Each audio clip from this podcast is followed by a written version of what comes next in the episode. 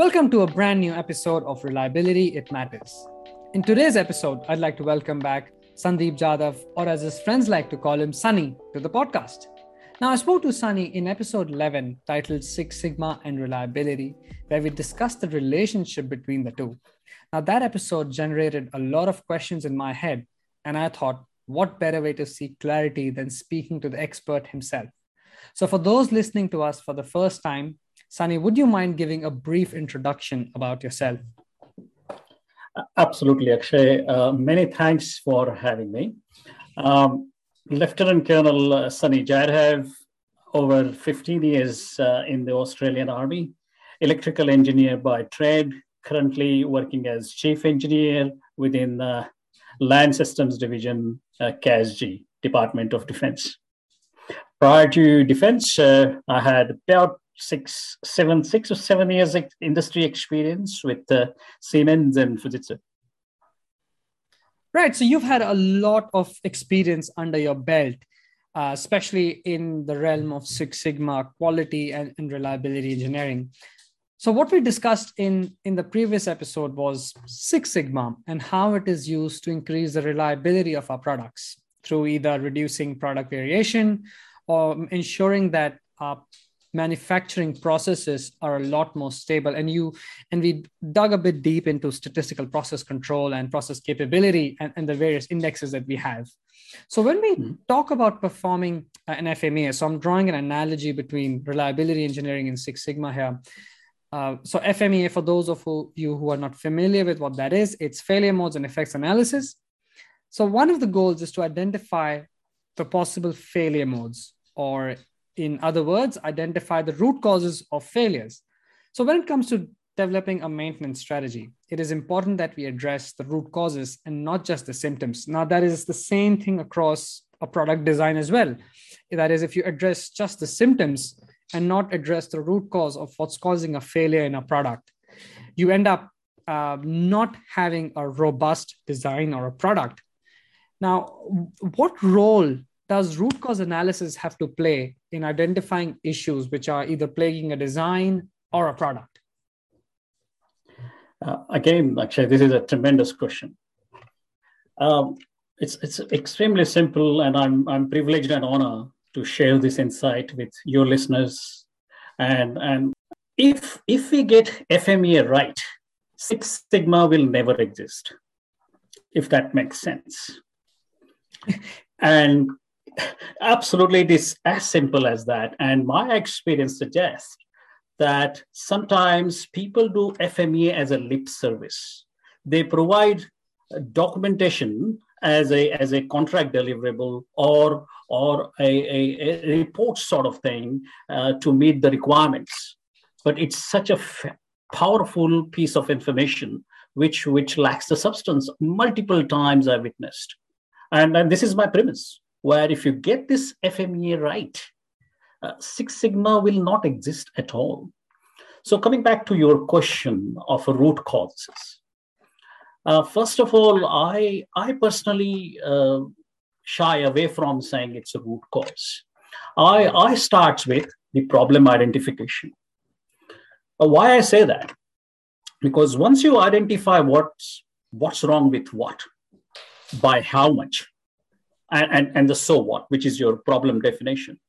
Then you ask that, hey, is this problem is associated with a defined or well-defined process or not? What I mean by this is whether your process associated with the problem is in control or is it in chaos? If the answer is positive, that means if your process is in chaos, not in control in terms of the statistical control, root cause or five why analysis per se will never work. On the contrary, if your process is in statistical control, is part of that well defined algorithms or SOP for that matter, then you can apply the five why analysis. or or the there are n number of problem solving methodologies you can use. Yeah. I think i hope i answer your question. No, that definitely does. And that's something that i've actually never be never come across. That is or never really thought about that if your process isn't stable i guess classical ways of identifying what the root causes are will actually never work. It just almost it's an underlying assumption i suppose for all these processes is that your process is fairly stable and there's not not so much variation in there that you as we call it the analysis paralysis that they just if i can only imagine if your process isn't stable there there are just so many different causes that could have led to the root cause or the original problem in the first place that you'll just be running behind one cause and another one and another one then there's just a never ending vicious circle Absolutely, absolutely, actually, absolutely. And I was in the similar dilemma probably two weeks from now. Uh, uh, see, somebody, I, I, and I got a cat at home whose name is Tom. So, with due respect, yeah. Uh, and, and and I was trying to tell people that if I have to prove that Tom is a cat, and the people were grappling with this syndrome that they they're trying to say that Tom is a cat because he's got a four legs and and that's where the whole argument went pear-shaped and i said does that mean all four-leg animals are cats? And and that's why the problem was multi-causal where it wasn't part of the well-defined process. The process was in complete chaos. And my my gods were asking uh, a, a, question multiple times that suddenly give us a, a, single point of failure. And I said, I simply cannot because the process is in chaos. And until I address the variability associated with the inputs feeding into the system, uh, even even even the divine power of the cosmic energies will not will not solve this issue. I guess it's hard for people to accept that the process is not stable and it's actually in, in a chaotic state. I think that's what prevents people from uh, accepting the fact. So I've run a, a, few root cause analysis sessions, and this is one of the first things that we do talk about, which it, which is admitting that there is a problem to begin with before you even start going down the process of uh, identifying the problem or defining what the problem statement is. Uh, but that's some really uh, great insights there's there's one thing that I, I have after our podcast actually um, that we that we recorded a few weeks ago. I started doing a bit more reading on Six Sigma, and I found this uh, the classical definition of Six Sigma, which is uh, if your process follows a Six Sigma, uh, if it's Six Sigma compliant, you'd only see 3.4 defects per million opportunities, right? But I came across this another uh, different value for Six Sigma, which was which basically said that if you, it follows a Six Sigma process, you would only see two defects per billion opportunities. Now that's a big difference there from 3.4 per million to 2 mm-hmm. per billion opportunities. And this was attributed to this thing called as a 1.5 sigma shift. Now that mm-hmm. got my head scratching. So what is this 1.5 sigma shift? Uh, this is incredible question, incredible question, Akshay again, and uh, and this is a this is the misnomer, the the 1.5 sigma shift. Um, Bill Smith within Motorola discovered 1.5 sigma shift. Uh, why he discovered this?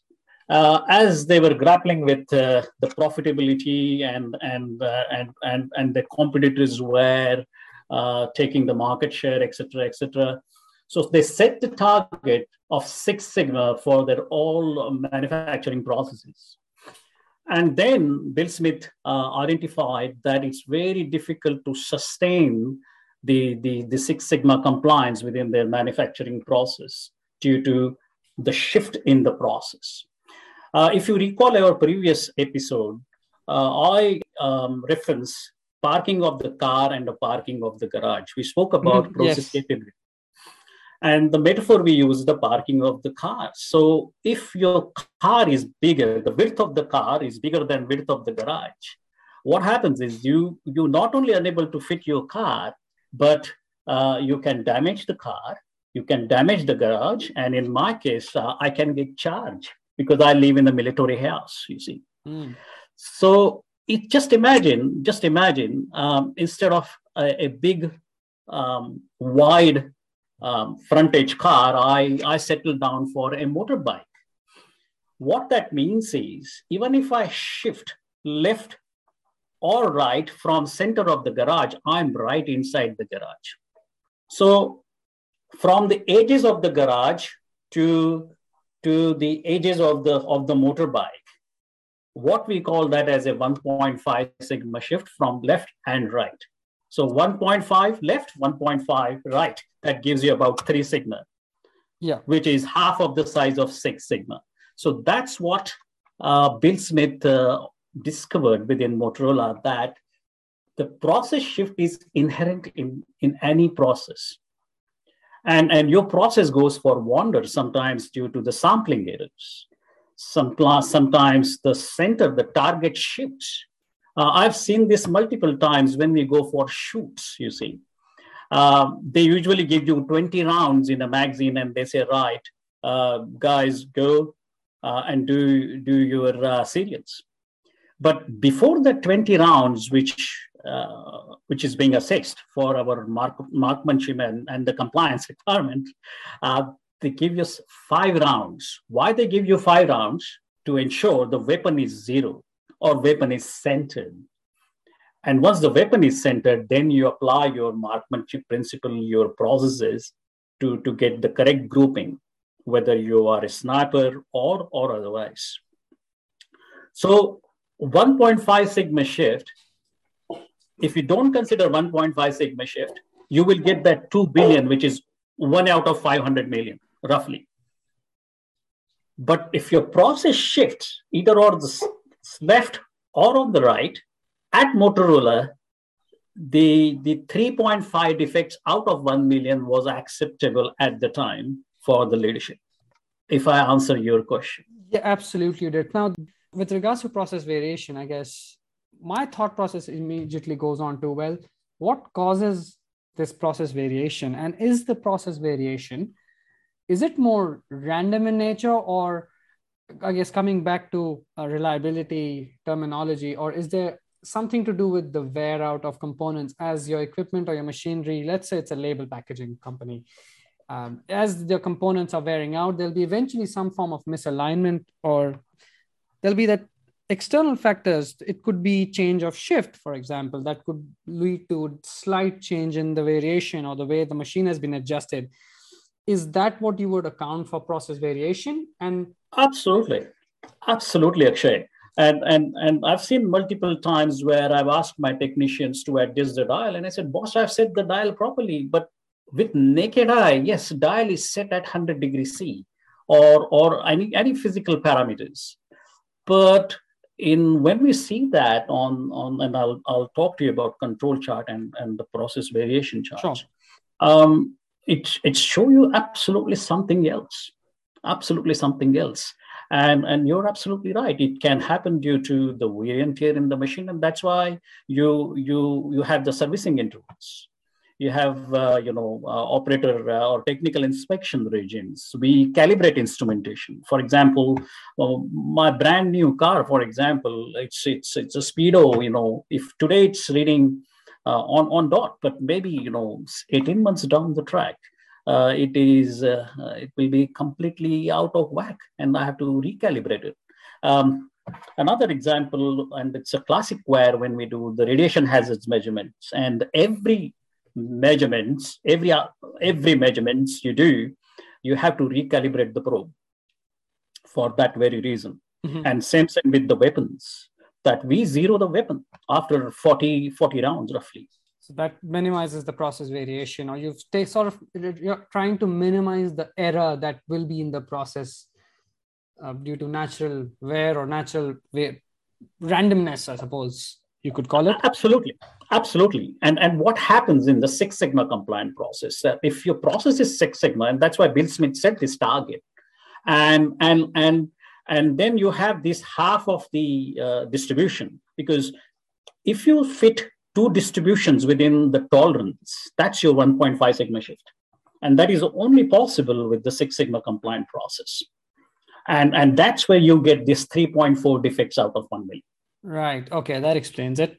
Now, in terms of minimizing defects, now we've had a brief, I spoke briefly about process variation and stabilizing your manufacturing processes. Now, the whole intent, the reason we want to do that is to have a robust product uh, or in in term in reliability world something which is highly reliable uh, and and will perform the intended function in an operating condition when you want it to so mm-hmm. in when you talk about think six sigma there's this quite analogous to uh, define measure analyze improve control it's called design for six sigma or define measure analyze design and verify i suppose that's analogous to what reliability engineering is and that's something similar to what we have in quality engineering as well. Would you mind giving a brief explanation on, on what that exactly is? Superb again, superb. Um, and I've been uh, um, not challenged, but um, um, uh, one of the training session actually, uh, one of one of the sponsors asked me this question, and, and you see, I touch based on the um, the problem identification. It starts with what problem you're solving. Once you know that, then you ask that is this problem is associated with the defined process or not? If the answer is negative, that means you have a problem. It's like a coronavirus. When before uh, we came to know it, so it's a something which is invisible and exponentially growing uh, we were just saying, oh, it's just one of those, uh, you know, flu kind of things. Or, you know, uh, we just didn't know what's happening in terms of the outbreak, outbreak prevention, so on and so forth, you see. So there wasn't any defined process. In that case, you resort to DFSS, which is Design for Six Sigma. Yeah. Which is you define what is wrong with what, uh, validate yes it is it is a it is an it is a problem with the data uh, do the analysis and then you perform your verification and validation process and this is a typical uh, either waterfall model or agile model in the software realm on the contrary once the problem is identified and and that problem is part of the well defined process then you go to DMAIC DMAIC framework, which is define the problem, what is wrong with what, validate with the data. Yes, it is. It is. Uh, it is the problem. Analyze that problem, set the uh, improvement initiatives, and and of course institute the countermeasures.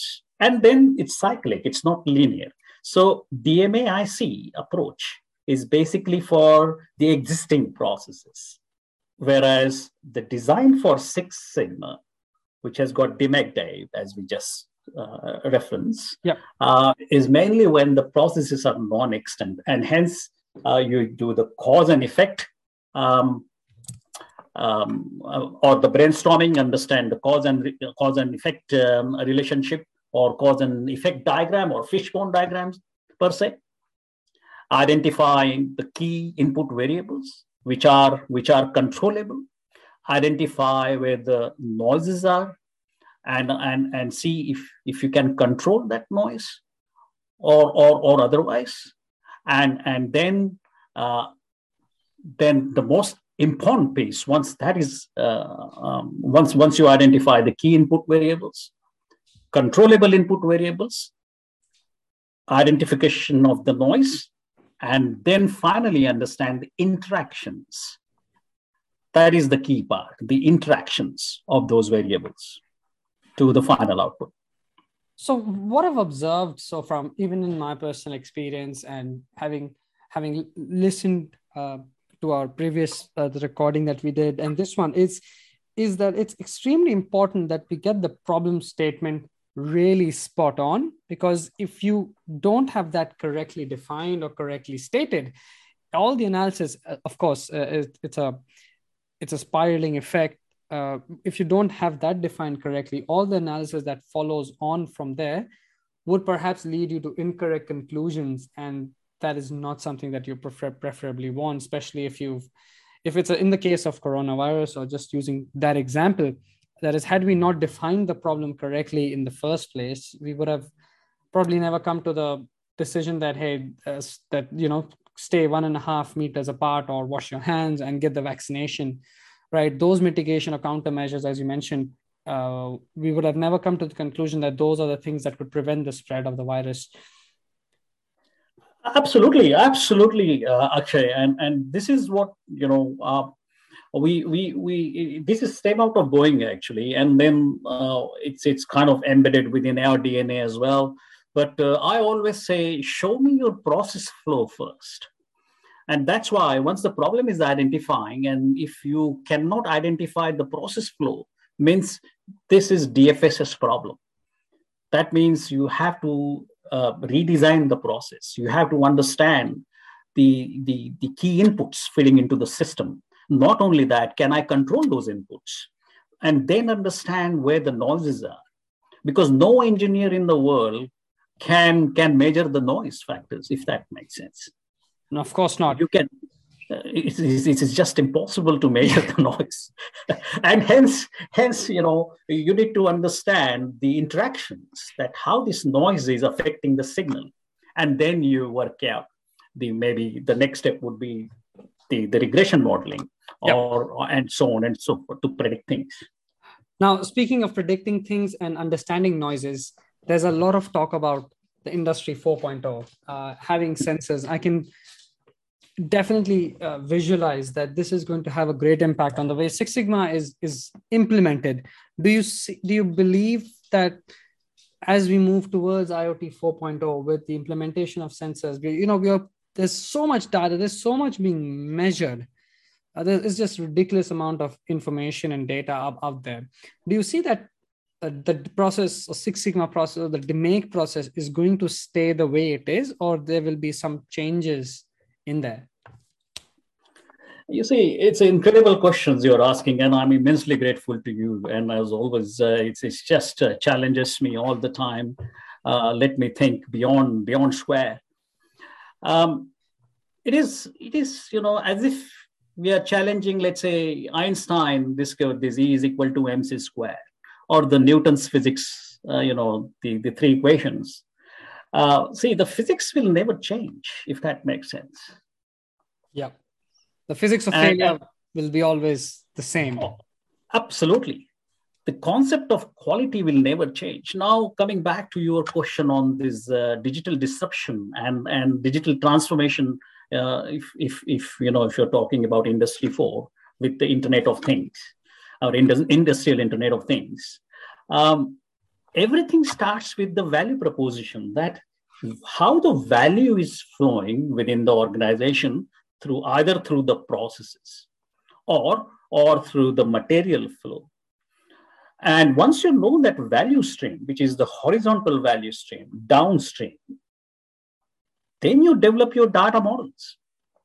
And and once you know the data model uh, the point is where is the critical few or vital few instead of trivial many it, until such time until such time you will never get the efficient process or efficiency and effectiveness now i completely agree with you there. It, it happens so often uh, in in our in this realm of maintenance and reliability that when we speak to organizations they say oh we've got all these sensors on the on all of these uh, particular assets. But when you ask them well what are you going to do with the data that you're collecting they have no clue. They just said oh we're collecting them. Why? Well because the the sensor manufacturer said that we could collect the data and well that's they don't know what they're to do with it how it's going to be useful. So with the process of back to the problem statement if you define the problem statement correctly you will know as you said uh, not focus on the trivial many but focus on the vital few. You'll know those, those vital pieces of data points that you should measure and how what can you best do with them or generate the maximum value from those the, the limited data that you want to collect?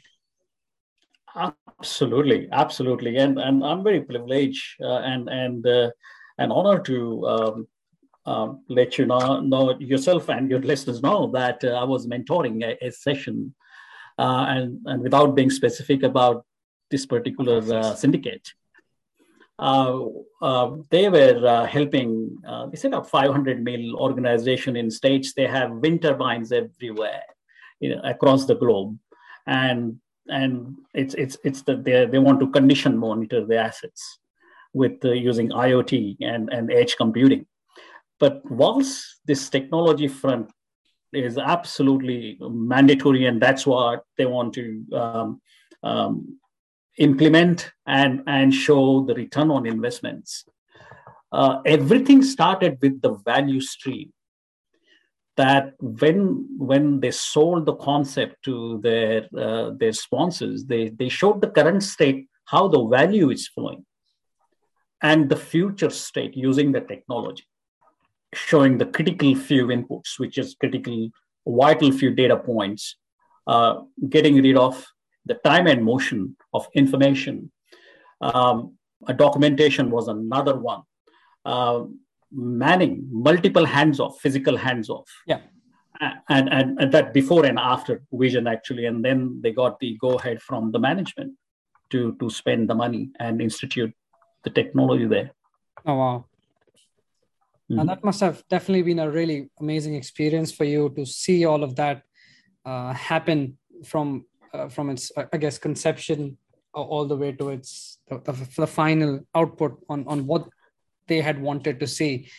I think it has been another amazing uh, discussion round of discussion with you uh, and getting to pick your brains on six sigma iot 4.0 uh, and and how it relates with uh, reliability engineering. It has been an absolute pleasure and i would definitely love to have have you on again continue this discussion. As, as i mentioned in our pre- previous episode that we want to create a series of of such episodes where we can break down these some of the complex topics and make them uh, with with experts such as yourself into a far more simple narrative where it's easy for anyone to grasp and understand what are these you know things that com- or com- which may seem complex but can be made fairly easy with you know really good examples which you've re- aptly done uh, in this episode.